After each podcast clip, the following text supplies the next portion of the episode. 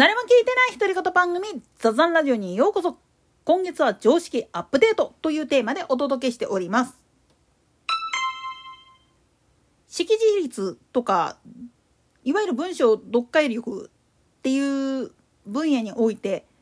常にまあ日本っていうのはあまりにも複雑な言葉を一瞬にして理解してしまう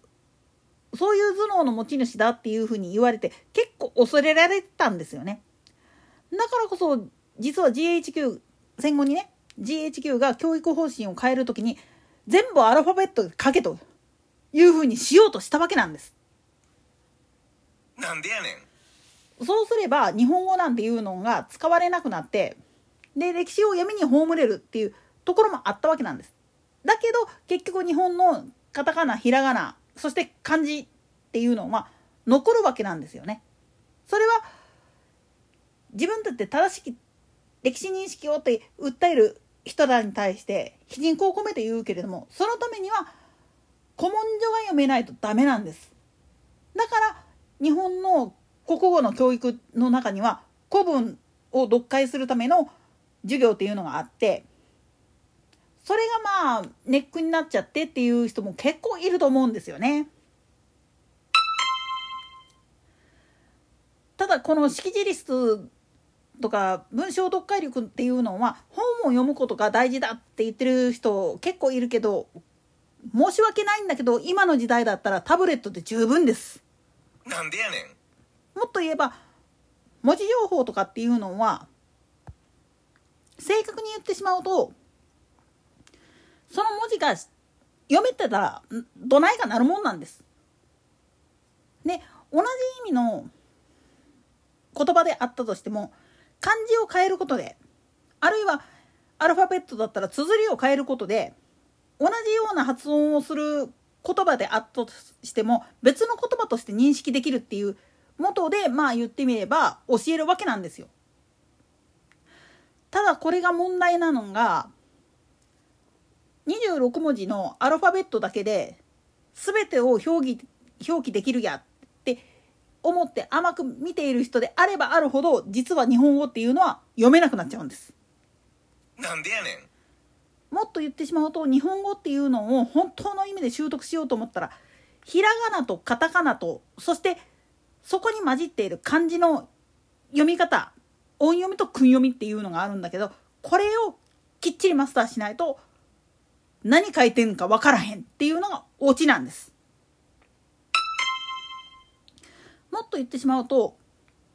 漢字だらけの文字であったとしてもこれが万葉仮名なのか漢文なのかっていうのを識別するための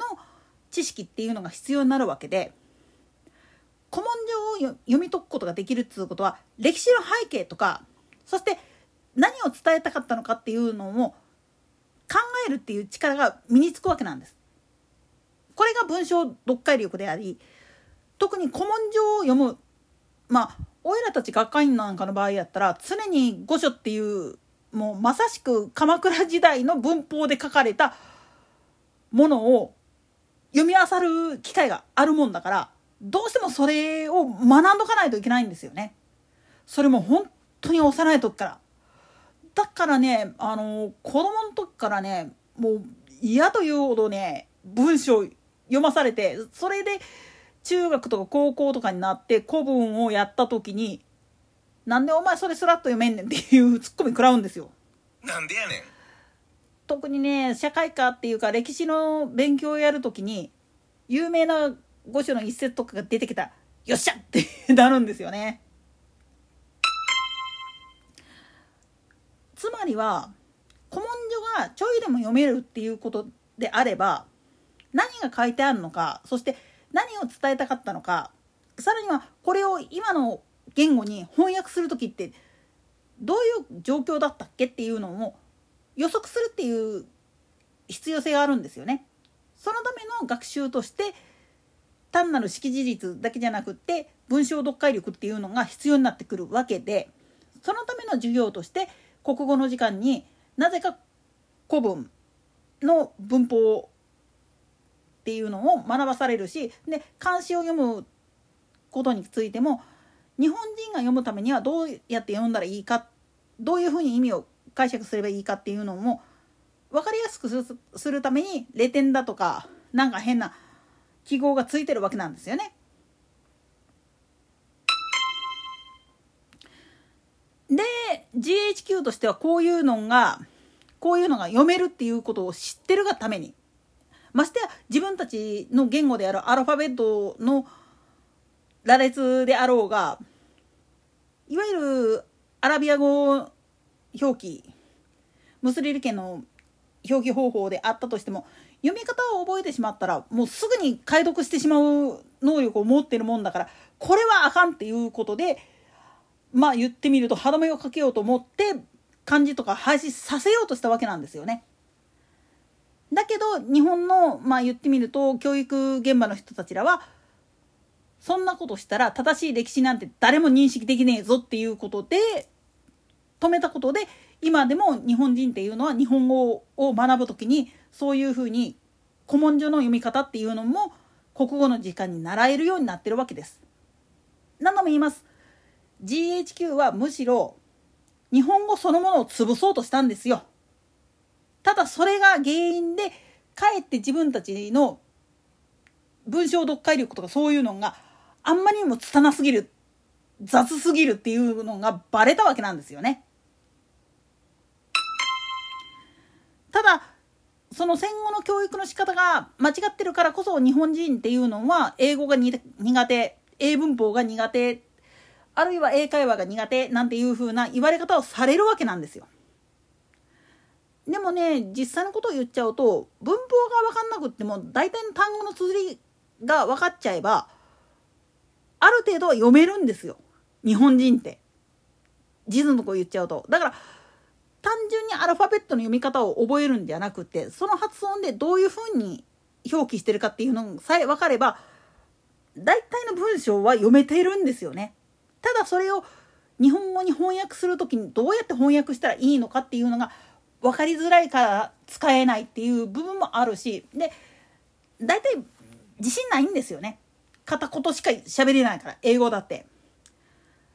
でも本質的に言ってしまうと日本人っていうのはどこの言語を覚えるにしたってちょっとしたヒントさえ与えておけばあとはそこから全部解読しよるからだからまあ言ってみると外国の人らからするとなんでこの人らこんな難しい言語をスラスラって言えるのかそのくせして我々の言葉を理解できないのは何でやっていうふうにパニックになるわけなんです。そしてその原因を探っていった時にその日本語の難しささらには言葉の奥深さっていうのに気づかされた人であればあるほど余計に日本語にはまるんですよ。なんでやねん。そして日本語にはまったことによって